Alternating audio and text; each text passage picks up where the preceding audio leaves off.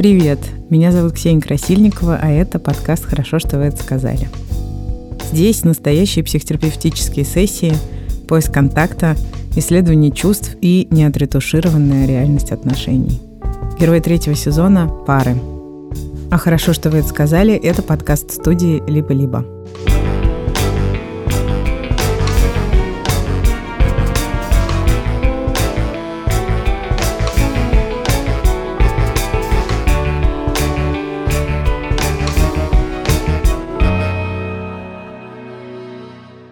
То есть у меня нет настоящего искреннего ощущения, что угу.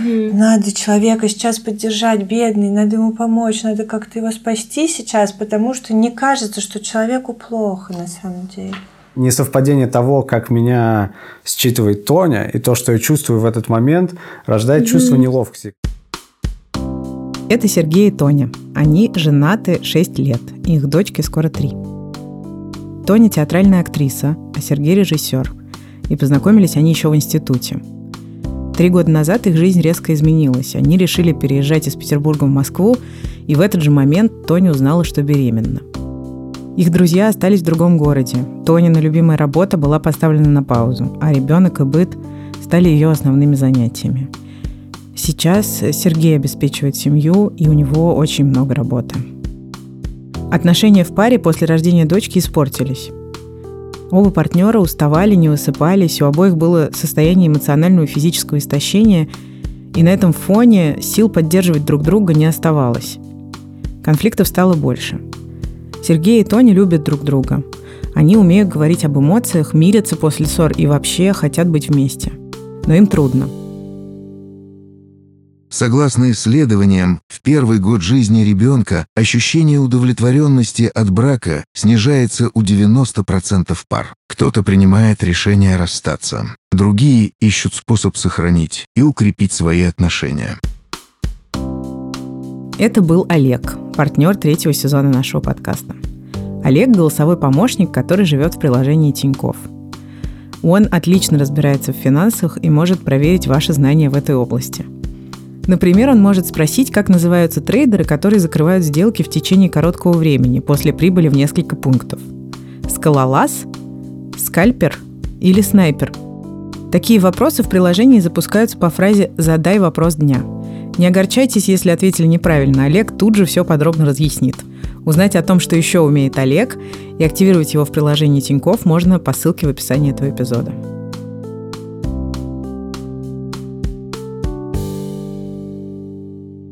Расскажите мне, пожалуйста, какую-то э, типичную ссору, там, последнюю или какую-то яркую, которую вот вы помните. Это Алина Рябый, практикующий психолог, эмоционально фокусированный терапевт и мама пятерых детей. Вчера, например, у нас была годовщина свадьбы, 6 лет. Mm-hmm. Вот. И самое время прийти к психологу.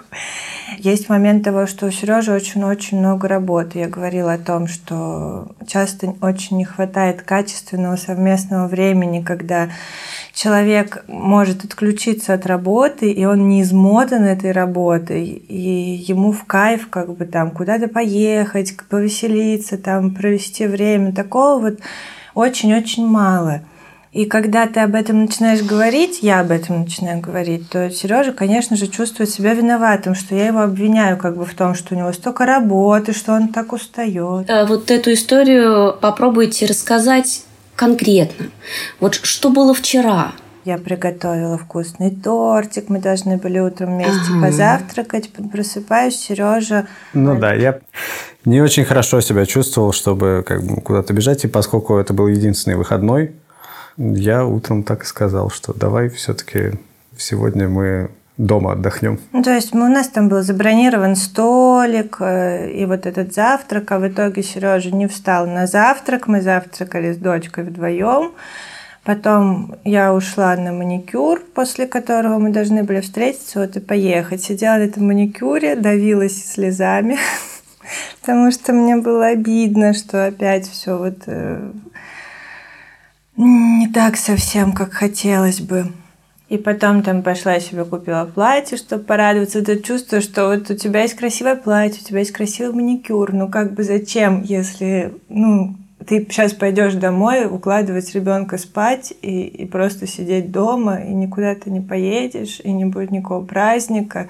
И вот у меня даже сейчас слезы наворачиваются. Ну, потому что ты ты понимаешь, что человек не виноват в этом, но ты устала. Да, да, да, Тонь, Тонь, а вот, вот в этом состоянии, вот где там случилась ссора, вы вернулись домой, да? Я и вернулась что было? домой, пошла потом одна с дочкой гулять, потом мы вроде посмотрели все вместе мультик, все ничего, но вечером, когда она уснула, я пришла к Сереже, и у меня было какое-то раздражение от того, что я устала видеть его в таком подавленном, вот уставшем, никакущем состоянии.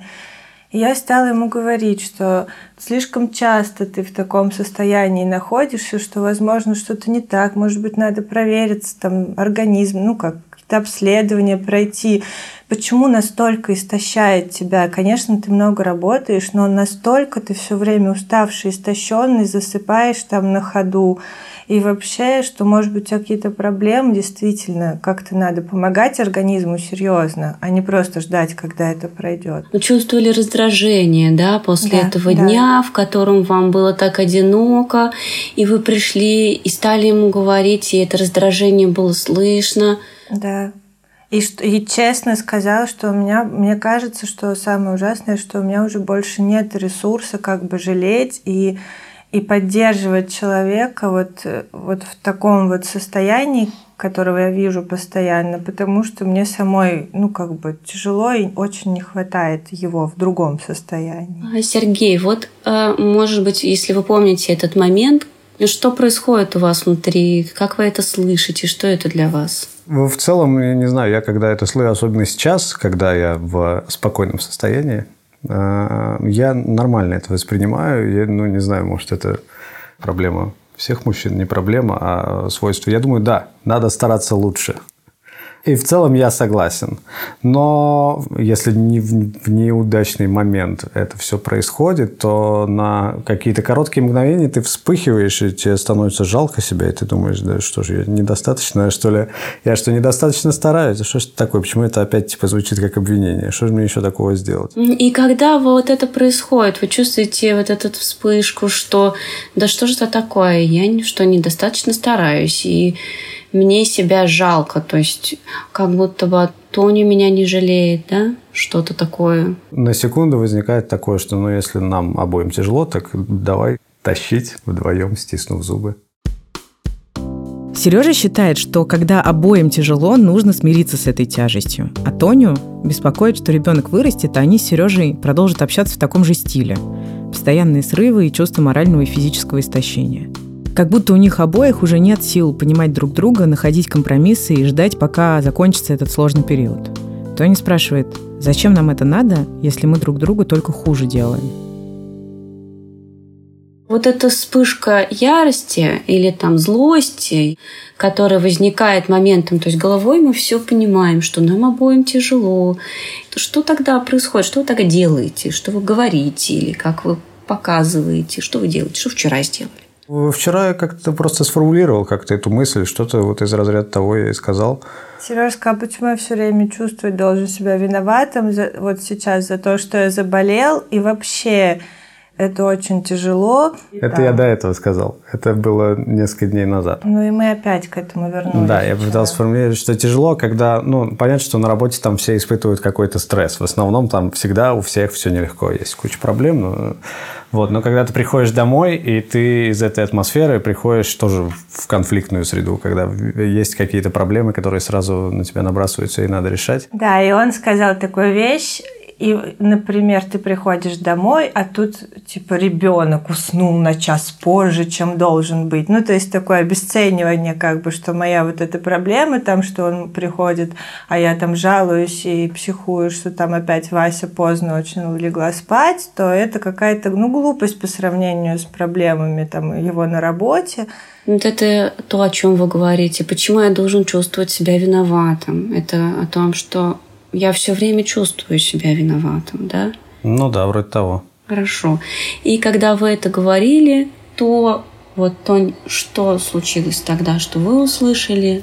Как бы надо понимать, что это не постоянное, конечно же, наше состояние. Это вот конечно, такие вспышки. Конечно, это вспышки, и, да. Ну, то есть я чувствую, что он говорит не то, что думает на самом деле иногда, а то, что вот э, посылает ему вот этот импульс как бы раздражения, ярости но все равно закрадывается на подсознание мысль о том, что а вдруг на самом деле он так вот и думает. Как думает Тонь? Ну вот что ему тяжелее, что у него реальные проблемы зарабатывать деньги, там тащить на себе ну, вообще обеспечение нашей всей жизни. А я как бы сижу с ребенком, и понятно, что я устаю, но все эти проблемы там сна и чего-нибудь, капризов каких-то, еще чего-то, это не настолько серьезные проблемы, чтобы я постоянно там на него их вываливала. Да, вы говорите, а вдруг, а вдруг он на самом деле считает, что то, что делаю я, это не так важно. Да, мне кажется, что он очень старается так не думать. Он всячески проявляет э, и говорит о том, что нет, я понимаю, я понимаю, как тебе тяжело, все это понимаю. Но иногда в такие вот моменты вспышек и ссор мне кажется, что вдруг на самом деле в глубине души он старается, но на самом деле все равно до конца не понимает и злится иногда на меня, что я и, и злиться на меня, что да. я в таком состоянии. И когда я чувствую, когда я сомневаюсь в том, что он знает, что мне тяжело, и когда я чувствую, что он, возможно, злится на меня, то что тогда я делаю, Тонь? Что тогда я говорю?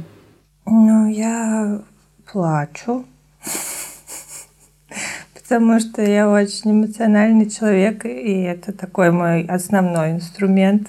И ухожу, ухожу плакать. Или я могу потом вернуться и начать очень много выговаривать и говорить своих чувств. То есть я такой человек, которому нужно постоянно-постоянно рассказывать, что со мной происходит. Вот. А Сережа наоборот, ему наоборот это тяжело очень дается, поэтому часто складывается ситуация, когда я что-то говорю, говорю, говорю, говорю, а он как бы слушает вот эти проявления агрессии, которых раньше ни у меня, ни у него вообще никогда в жизни не было, сейчас они могут э, таким быть момент Сережа может ударить кулаком там куда-нибудь, я могу что-нибудь бросить, там швырнуть, пнуть. То есть уже, уже, уже вот настолько выхода нет, видимо, вот этим эмоциям, что тело вот уже таким образом пытается тебя избавить. Конечно, конечно. Обычно агрессия возникает, когда нам либо надо себя защищать, когда нам кажется, что на нас нападают, и тогда возникает агрессия. Либо агрессия возникает, когда нам хочется докричаться, и у нас ощущение полное, что нас ну, совсем не слышат, ну совсем никак не удается рассказать, что же происходит. И чем меньше безопасности друг с другом, тем больше агрессии.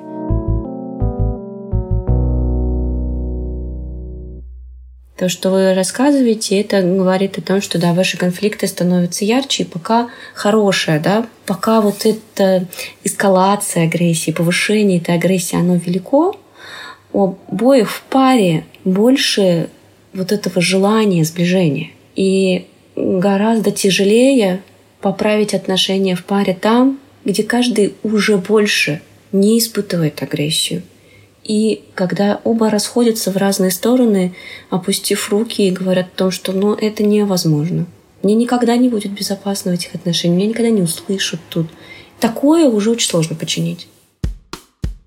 Многие пары приходят на семейную терапию, когда думают, что сами уже не могут спасти свои отношения. Например, конфликтов так много, и они такие разрушительные и эмоциональные, что продолжать как будто нет сил. Но действительно, у терапевта больше шансов помочь паре, когда ссоры вспыхивают даже по незначительным поводам и быстро превращаются в эмоциональный пожар. А вот спокойные, холодные и равнодушные отношения, в которых конфликтов уже нет и сохраняется видимость дружелюбия, и это куда более сложная ситуация. Вы приходите и начинаете рассказывать Сергею о том, что происходит и что вы чувствуете. И вы говорите и говорите. И здесь я спрашиваю Сергея, что происходит с вами в этот момент? Ну, по большей части я как бы принимаю доводы, потому что все они звучат э, очень обоснованно. А вот что дальше с этим делать, непонятно. Ситуация тяжелая э, психологически у обоих. Но что такого придумать, чтобы облегчить эту ситуацию, это непонятно. И вот таким образом, мне кажется, все эти разговоры э, заходят в тупик. Тяжело. Ну, по объективным причинам, не просто так. И дальше остается что? Только как бы терпеть и ждать, когда станет полегче, вдруг само собой рассосется. Правильно вас слышу, что вы чувствуете в этот момент ну, согласие, что да, тебе тяжело, я слышу, что то, что ты говоришь, это правда, но при этом я чувствую свою растерянность, да, я не знаю, как это изменить. Да, ну вот есть, есть же такое, что мужчинам трудно просто посочувствовать и выслушать. Они сразу начинают думать, как, э, как решить проблему. Я это осознаю и стараюсь э, как-то в себя внедрять это, но, но в целом первая реакция, которая у меня возникает на любую жалобу или любую проблему, мне нужно типа ее как-то решить. А вот сейчас очень важное вы говорите, Сергей, вы говорите о том, что я, когда я слышу какую-то жалобу, какая-то трудная ситуация, я ее привык решать. И здесь я тоже, когда ты приходишь ко мне с жалобой, я хочу найти из этого выход – но я не могу. Я не понимаю, как. Когда получается действительно война, да, и на работе война, и дома от меня опять хотят, и я опять за что-то отвечаю, я что-то должен решать. Да. И из-за этого иногда вырываются вот такие фразы, типа, ну вот, ну, относись проще к этому. Что звучит как обесценивание. Когда э, такие фразы прорываются, это похоже на что-то такое. Давай сама отвечай, я что-то больше не могу мне много. Нет, э, это, это скорее похоже не на то, что мне много, а на то, что у этой проблемы есть решение, и оно кажется простым мы уже попробовали многое, мы попробовали так, попробовали так, и, видимо, выход из этого просто обесценить эту проблему, отнестись к ней проще и... Да, то есть ему такая... кажется, что он не то, что от меня открещивается, а он мне предлагает, помогает, предлагает решение. Перестань так волноваться из-за этого. Вот и все решение тебе. Да, давай помогу. хотя бы эту проблему не будем считать да, трудной. Да. Так тяжело, да, да. давай хотя бы эту проблему Потому мы облегчим. что, не дай бог, когда-нибудь появятся действительно объективно серьезные проблемы проблемы, там, не дай бог, там, там болезнь какая-то серьезная или еще что-то. И тогда что будет? Что мы тогда будем и... делать? Сергей, это же вот сейчас это то, что происходит у Вайта, фактически, а что же я тогда буду делать? Если будет настоящая проблема, тогда будет более понятно, э, что с ней делать. И мне кажется, она-то как раз и покажет значимость эм, существующей ситуации. Но это все не помогает, как если думать о детях в Африке, которые голодают. Это не, не особо легче тебе от этого жить.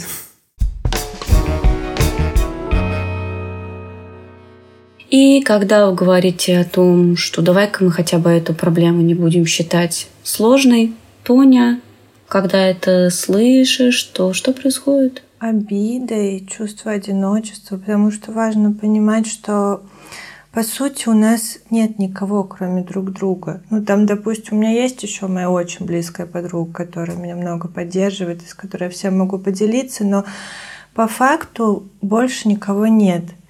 И когда у меня есть ощущение, что Сережа меня не, не настолько проникается там моими проблемами, или они ему кажутся какими-то недостаточно значимыми, меня, наверное, отбрасывает в детство. И вот в это чувство, что прекрати э, ты все равно одна, ты должна сама с этим всем справиться, прекрати на него это все вешать, ты же знаешь, что ты все равно по сути одна, и ты должна сама это все решать. И вот это всепоглощающее чувство одиночества, которое с детства вот надо мной давлеет, оно возвращается ко мне. И я знаю в этот момент, что все бесполезно, и я все равно одна. Привычное Тоне ощущение одиночества – это последствия ее детского опыта. Тонин папа умер, когда ей было два года. Она росла то с дедушкой, то с мамой и бабушкой и часто переезжала. Сейчас ее мама жива, но они не поддерживают общение. Мама даже не знакома с Сережей. Когда Тоня забеременела, ее мама сказала, что ребенок испортит ей жизнь, так что нужно делать аборт. Сейчас из родственников Тоня поддерживает контакт только с бабушкой, но та живет далеко. Тони выросла с ощущением, что у нее нет семьи, поэтому во взрослой жизни стремится избегать одиночества. Тонь, получается, что когда вы поплакали, приходите к Сергею и начинаете говорить, то это как будто бы ну, попытка, да, сказать ему, чтобы он вернулся, еще раз попробовать, но вдруг все-таки не одна. Да, это, наверное, такой лейтмотив всей моей жизни. Это вот эти две непримиримости. С одной стороны, я пытаюсь всю, всю жизнь закрыться, а с другой стороны, меня прерывает, и я не могу, и я все равно иду и ищу какую-то помощь, какой-то отклик. Э, я ищу отклик, я хочу, чтобы ты мне помог, да, иначе я убеждаюсь, что все бесполезно, и я буду одна, да. Можно я тебя сейчас попрошу? Повернись, пожалуйста, к Сереже и скажи ему, когда я прихожу к тебе и кричу, я надеюсь, что ты откликнешься потому что я в этот момент очень боюсь, что я опять окажусь одна, как было раньше в моей жизни. Сейчас вы слышите, как звучит одна из техник эмоционально фокусированного подхода – метод инсценировки. Вы уже могли слышать, как он работает в первом эпизоде этого сезона. Суть метода в том, что когда партнеры обращаются друг к другу и повторяют то, что уже проговорили вместе с терапевтом, процесс на сессии становится интенсивнее –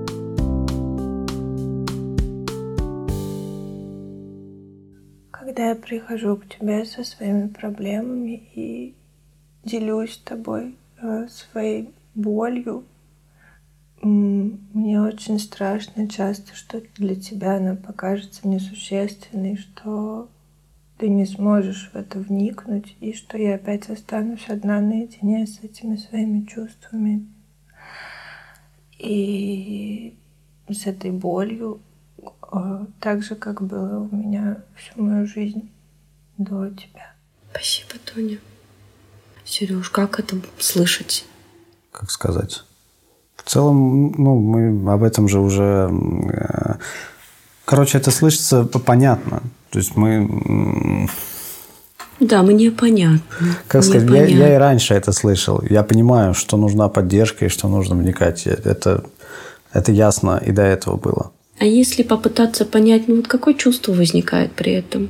Я здесь не возникает как бы вот этого, что я должен срочно с этим что-то делать. Я, я прекрасно понимаю, что нужно просто поддержать своего любимого человека и, и просто понять его и просто пожалеть. Ага. Понятно, как это можно сделать вот прямо сейчас? Не очень. Тогда я спрошу у Тони. Тони, какое действие было бы для тебя сигналом того, что Сережа тебя слышит и поддерживает. Прямо сейчас. Наверное, тут правильнее будет сказать, поможет подключенность, наверное, стопроцентная, когда человек максимально к тебе подключается, и его нутро ему подсказывает, оно ведет как бы его обнять, там, ну, грубо говоря, тебя сильно, или, или какие-то слова правильные у него рождаются. То есть, что конкретно он, он должен сделать, ты не знаешь конкретно там тебя вот заобнимать или там побежать, принести тебе, не знаю, букет цветов, грубо говоря, не знаю. То есть, какие действия родятся в нем, чтобы тебя поддержать в этот момент, ты, не знаешь. Но ты хочешь, чтобы они родились. Чтобы они, да, родились, причем родились как-то очень спонтанно и ну, сами искренне, собой. Я бы сказала, искренне, да, да, да. У людей очень по-разному рождаются чувства. У кого-то они рождаются абсолютно спонтанно и сразу подсказывают действия. И, кстати, это не всегда классно, потому что все наши защитные механизмы выстроены точно так же. Спонтанное действие родилось, и я стукнул кулаком. Или я ну, разбила да. вазу, да. И действия, связанные с поддержкой, иногда это тоже то, что мы сначала пробуем. Если никогда в жизни мы этого не делали, то это не происходит спонтанно. Если нас никто так не поддерживал, с чего мы вдруг ну, начнем да. это делать спонтанно, да? Тогда можно сказать вот о том, о чем мы разговаривали с Сережей. Он старается. Это то, что для меня важно слышать в первую очередь. Э, я тебя понимаю, твоя проблема существует, она реальная, твои чувства реальные, мне хочется, чтобы ты мне сказал, что то, что я чувствую, это правда, и что со мной все в порядке, что я нормальная, когда я так чувствую. Да. Я думаю, что это не так, но, к сожалению, у меня есть момент такого страха, что мне кажется, что вот он всю жизнь изначально принимал мою эмоциональность, вот такую и вообще ранимость, это все, а как будто с течением времени и появлением всех вот этих проблем для него это стало немножко с перебором, и он стал уже уставать. Это, как знаете, показательно что раньше, как, ну, он бы никогда не оставил бы меня плакать, допустим, а сейчас иногда он может не сразу прийти. Он слышит, что я плачу, но он не приходит. И когда он не приходит, и когда вот я чувствую, что он как будто бы от этого устал, то тогда что? Тогда опять же вот возвращается это любимое чувство всепоглощающего одиночества и бессмысленности Давай вот эту часть еще попробуем сказать. Да, я часто теперь думаю о том, что когда я расстраиваюсь, плачу, психую, что для тебя это все уже слишком, что ты устал от таких моих проявлений, что ты был бы рад, если бы я была другой. Что та, которая я есть, тебе этого много. Ну да, наверное, даже можно сказать такие громкие слова, как что ты больше не любишь вот меня такой, какой ты меня полюбил когда-то, теперь... О, я начинаю вот... сомневаться, а вдруг ты меня вот такой не любишь. Да.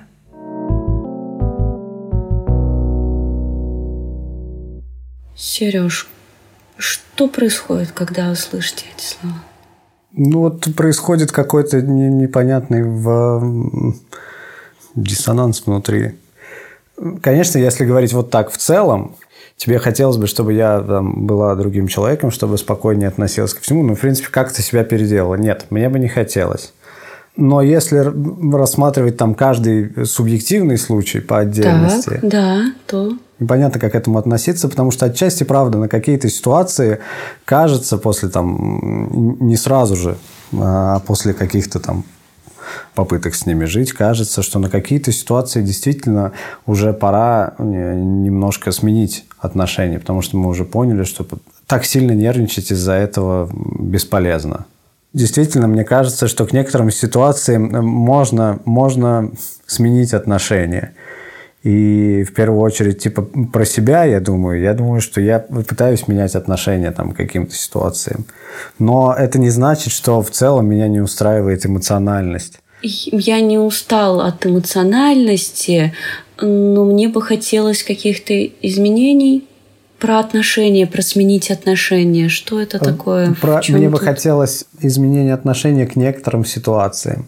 Ну, вот то, то, с чего мы начали, что там любой, если ребенок выбился из графика на, на полчаса, на час, то очень легко из этого вспыхивает, если даже весь день до этого все было хорошо, то вдруг ни с того ни с сего, из-за этого очень легко, ну, как бы все переворачивается с ног на голову весь день, и, все, и он становится ужасным. Вот это интересно, да. Э, это что-то про то, что произошло, то, ну, на что мы не можем повлиять. Вроде того, да. Да а весь день стал ужасным. И тогда что со мной, если я ничего не могу сделать с тем, что день может стать ужасным? Вот в этих ситуациях меня не, не очень надолго хватает. Поначалу я стараюсь понимать и поддерживать, но я, почему-то я очень быстро сдаюсь в этих ситуациях и действительно вот проявляю такую нетерпимость к этому. То есть, если там Тони расстроится из-за этого, то поначалу я могу сказать, там, все хорошо, ничего страшного и так далее, и ну, начать какую-то спокойную поддержку, но если она скажет это еще раз, еще раз, еще, там, на третий, на четвертый раз я уже могу э, не выдержать и перестать выказывать поддержку. Я, я как будто не выдерживаю, да, как будто ну, бы я не выдерживаю. руки, типа, ну, ну что мы сделаем? Ну, нечего сделать с этим. Сережа, вот, пожалуйста, расскажи это Тони прямо сейчас. Да, когда, когда случаются ситуации, которые нас эмоционально задевают, но которые по факту не несут в, э, в себе каких-то страшных последствий, это, это пройдет и завтра уже, эта ситуация не будет иметь никакого значения. Как, например, сбивание режима. Мы это проходили уже там э, сто раз, и это не влияет на здоровье ребенка, это влияет только вот на наше эмоциональное состояние. И когда такое происходит, и я вижу, что ты чувствуешь себя очень плохо по этому поводу, что это очень сильно тебя задевает и изматывает, и ты ждешь какой-то поддержки, я согласен, что, может быть, ненадолго меня хватает, но поначалу я всегда, всегда стараюсь выказать эту поддержку, но очень быстро очень быстро сдаюсь в этом плане, потому что думаю о том, что это все, все просто я бессилен в этом. Это ситуация, на которую мы оба никак не можем повлиять. Знаешь, я чуть-чуть, прости, пожалуйста, я тебя перебью. Есть важная история, хочу на ней немножечко остановиться. То, что вы оба знаете, это да, но важнее то, что происходит сейчас, в этот момент в тебе, это история про то, что я не знаю, как тебя в этот момент поддержать. Мне кажется, эта история не очень значительной, и что она пройдет. Я вижу, что тебе плохо, но я не понимаю, как я тебе помочь могу, не знаю, как тебя поддержать, и я чувствую бессилие и раздражаюсь. Это, как сказать, обширная история с проблемой внешних проявлений. Ну вот Тоня что-нибудь рассказывает, и мне кажется, что я включен, а, а со стороны так не кажется. И я не понимаю, что в этот момент делать вдруг со стороны кажется, что там я какой-то подавленный, а я не подавленный в этот момент. Несовпадение того, как меня считывает Тоня, и то, что я чувствую в этот момент, рождает чувство неловкости. Кажется, что то, что я сделаю, если я вдруг встану и начну улыбаться и кинусь ее обнимать, это, это будет как бы приказ мозга, который подумает, что так, Тоня хочет, чтобы я сейчас встал и ее начал обнимать. Но это не то, что, не то, что рождается само собой, и поэтому этот жест будет неискренним, и поэтому он не возымеет такого действия, которое должен возыметь. Не хочется тебя как-то поддержать. Но я чувствую неловкость, что то, что я делаю, может не помочь. Ты можешь почувствовать, что это как-то неправильно. И тогда я вообще я не знаю, что делать. Да, кажется, что уже есть какое-то представление о том, что я должен сделать. Да, да, что я должен сделать. Вот это сейчас очень важно. Пожалуйста, скажи об этом Тони в сложных ситуациях мне очень хочется тебя поддержать. И я действительно э, чувствую, что я включен в твое состояние, я его понимаю и принимаю, и, и хочу выказать какую-то поддержку, но очень часто я просто не знаю, как это можно проявить. И кажется, что если я начну что-то делать, то это будет каким-то специальным проявлением, и, и ты сразу это почувствуешь, как бы, и просто это не поможет. Ты не поверишь этому. Спасибо, спасибо, Сереж. Тонь, как тебе это слышать? Ну, если быть честной, то с каким-то сарказмом, что ли, я это слышу. Для, ну, все, в смысле, перерабатываю для себя, потому что мне кажется, что это вторичная проблема незнание, как поддержать, а первичная проблема как раз заключается вот в том, о чем мы говорили выше, в том, что я не вижу такой проблемы, следовательно, я не принимаю вот этот градус твоих чувств, и поэтому не откликается как бы нутро на то, чтобы тебя как-то прям вот... То есть у меня нет настоящего искреннего ощущения, что надо человека сейчас поддержать, бедный, надо ему помочь, надо как-то его спасти сейчас, потому что не кажется, что человеку плохо на самом деле.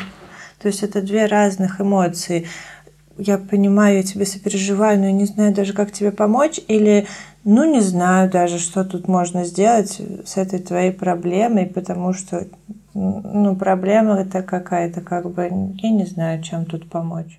Тонь, смотрите, что вы говорите о том, что есть недоверие на эту тему, потому что то, что ты мне не говоришь о том, что ты не можешь мне помочь и не знаешь как, а ты говоришь мне о том, что моя проблема не важна. И поэтому мне сложно поверить, что ты просто не знаешь, да? Можешь сейчас это сказать, Сергей? Да, когда ты говоришь о том, что моя проблема не так важна, или говоришь о том, что ты не знаешь, как мне помочь, мне сложно поверить в то, что ты искренне действительно хочешь мне помочь. Как это слышать? Ну, с этим невозможно не согласиться. И мне кажется, что да, это так и есть. Другой вопрос, что я не знаю, что с этим делать. Я согласен, что ко многим проблемам у нас просто разные отношения. Но я не понимаю, как бы нормально это или ненормально. И, и даже если ты понимаешь головой, что да, эта проблема его сильно задевает, то тебя она не задевает. И вот что с этим делать непонятно. Это значит, что ты недостаточно сочувствуешь. Но откуда как бы... Ага, ага, вот, вот какая ну, дилемма, то, то есть да? Я, я согласен с этой формулировкой, но я абсолютно не понимаю, что с ней делать. Я действительно отношусь по-другому к проблеме, да, Сергей, как-то так. Я вижу, что тебе от нее плохо. Да. Но если мы смотрим на проблему, то проблема, мне кажется, другой. Тогда я не знаю, что делать. Да, ну вот и поэтому мне трудно, да, испытывать такие же сильные, ну вот, мы тоже об этом, это, наверное, обсуждали, вот сейчас Тоня показала как бы две, две разные эмоции. Мы там часто с ней говорим о том, что вот почему люди не считают психологические проблемы э, серьезными вещами. Если у тебя какая-то внешняя травма, не знаю, ногу ты себе сломал, то всем сразу это видно – и вот здесь, мне кажется, какой-то похожий механизм. Я, я понимаю, что это задевает, я понимаю, что это как бы ранит, но я же не могу себя заставить сменить отношение к этой проблеме. Я ее вот вижу, вижу ага. простой. Может, у меня, не знаю, проблемы с э, эмпатией. Получается, что ты говоришь сейчас о том, что чтобы человеку поддержать и чтобы ему посочувствовать, нужно обязательно понимать саму проблему. Надо посочувствовать на нужном уровне. Потому что в любом случае я же не отрицаю наличие проблемы. Я вижу и я сочувствую. Но когда мы там делаем из чего-то, к чему я отношусь полегче, делаем что-то тяжелое, тогда вот становится трудно посочувствовать на должном уровне. Или мне трудно посочувствовать на том уровне, который ты ожидаешь от меня. Да, вот, наверное, это можно назвать вот такой основной, ну, если в глобальном смысле проблемы нашей, да, что как будто бы я жду какого-то другого уровня сочувствия в целом. Он, как бы Сережа не очень понимает, как мне дать тот уровень сочувствия постоянный, который, видимо, я от него требую. Да, и это непонимание тоже достаточно тяжелое потому что оно оставляет чувство ну, беспомощности и вот этого ощущения, что опускаются руки. Похоже? Да, да, в целом да. Сереж, вот это сейчас скажите, пожалуйста. Ты знаешь, вот это непонимание, как тебя поддержать, как достичь того уровня сочувствия, который тебе нужен. И то, что я понимаю, как бы логически рассуждая и слыша твои слова и твои запросы. Вот эта невозможность его достичь, она заставляет меня чувствовать себя беспомощным и чувствовать какое-то бессилие, невозможность изменить. То есть не, это просто не, не взять ниоткуда это сочувствие. И это тяжело. Да, и это в итоге приходит как бы к чувству вины за это, за то, что вот я не понимаю, где это взять. И, естественно, со стороны это выглядит так, что я тебя больше не люблю как будто. И я думаю, что это не так, и возникает тупик.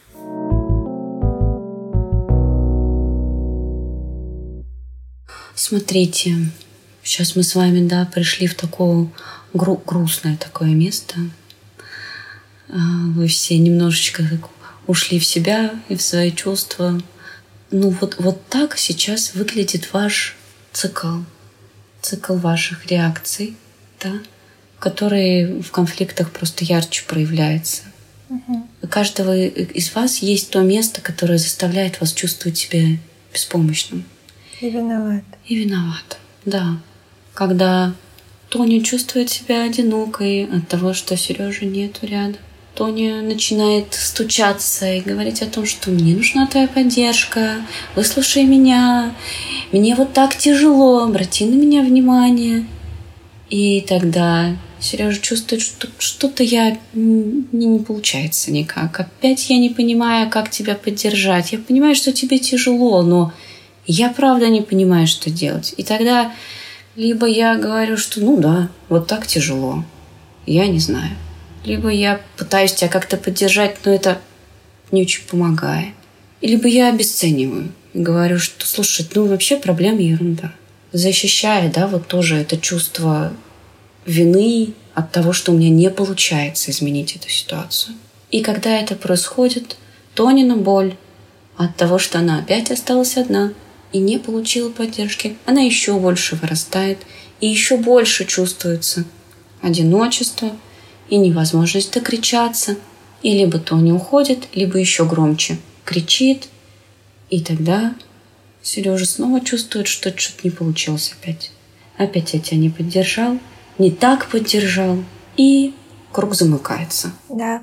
Угу. Смотрите, это не приговор.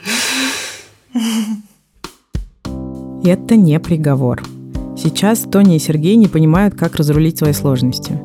В результате одной сессии не появилось полной ясности, как не проваливаться в ссоры. Алина говорит, что более длительная семейная терапия может помочь лучше понять, где у Сергея и Тони личные триггеры. Штука в том, что у каждого из них есть место особенной боли. А еще, по словам Алины, на семейной терапии часто выясняется, что каждому партнеру нужна терапия личная. Похоже, что у Тони с Сергеем как раз такой случай. Пока так выглядит цикл. И первая задача — начать его видеть начать видеть, что то, как мы действуем, мы действуем, потому что нам больно. Потому что у каждого из нас есть чувство вины. И если в ссорах мы сначала начинаем просто видеть, ага, вот, у меня сильное раздражение, и мне хочется кричать, потому что мне вот там так одиноко, и на самом деле я просто хочу, чтобы он вернулся ко мне. Это цикл. И поведение связано с циклом, да? и я говорю что-то про твою проблему, но на самом деле я чувствую растерянность. Вот растерянность – это то, что настоящее, а обесценивание проблемы – это цикл. Первый этап, он про то, чтобы начать этот цикл видеть. А затем на последующих терапевтических сессиях пара потихонечку все глубже и глубже учится говорить о том, что на самом деле происходит там в глубине, и потихоньку учится слышать и выдерживать те настоящие чувства, которые есть у каждого из вас. Вы сейчас их мне поделились и послушали. Ну, пока такое приближение первое.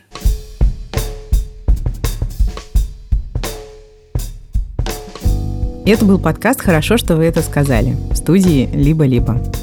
Эпизод редактировала Лиза Каменская, а продюсировала Гульнара Делекторская. Наш звукорежиссер Павел Цуриков – этот сезон выходит в партнерстве с Олегом, голосовым помощником Тиньков. И узнать, чем Олег вам может помочь, можно по ссылке в описании эпизода.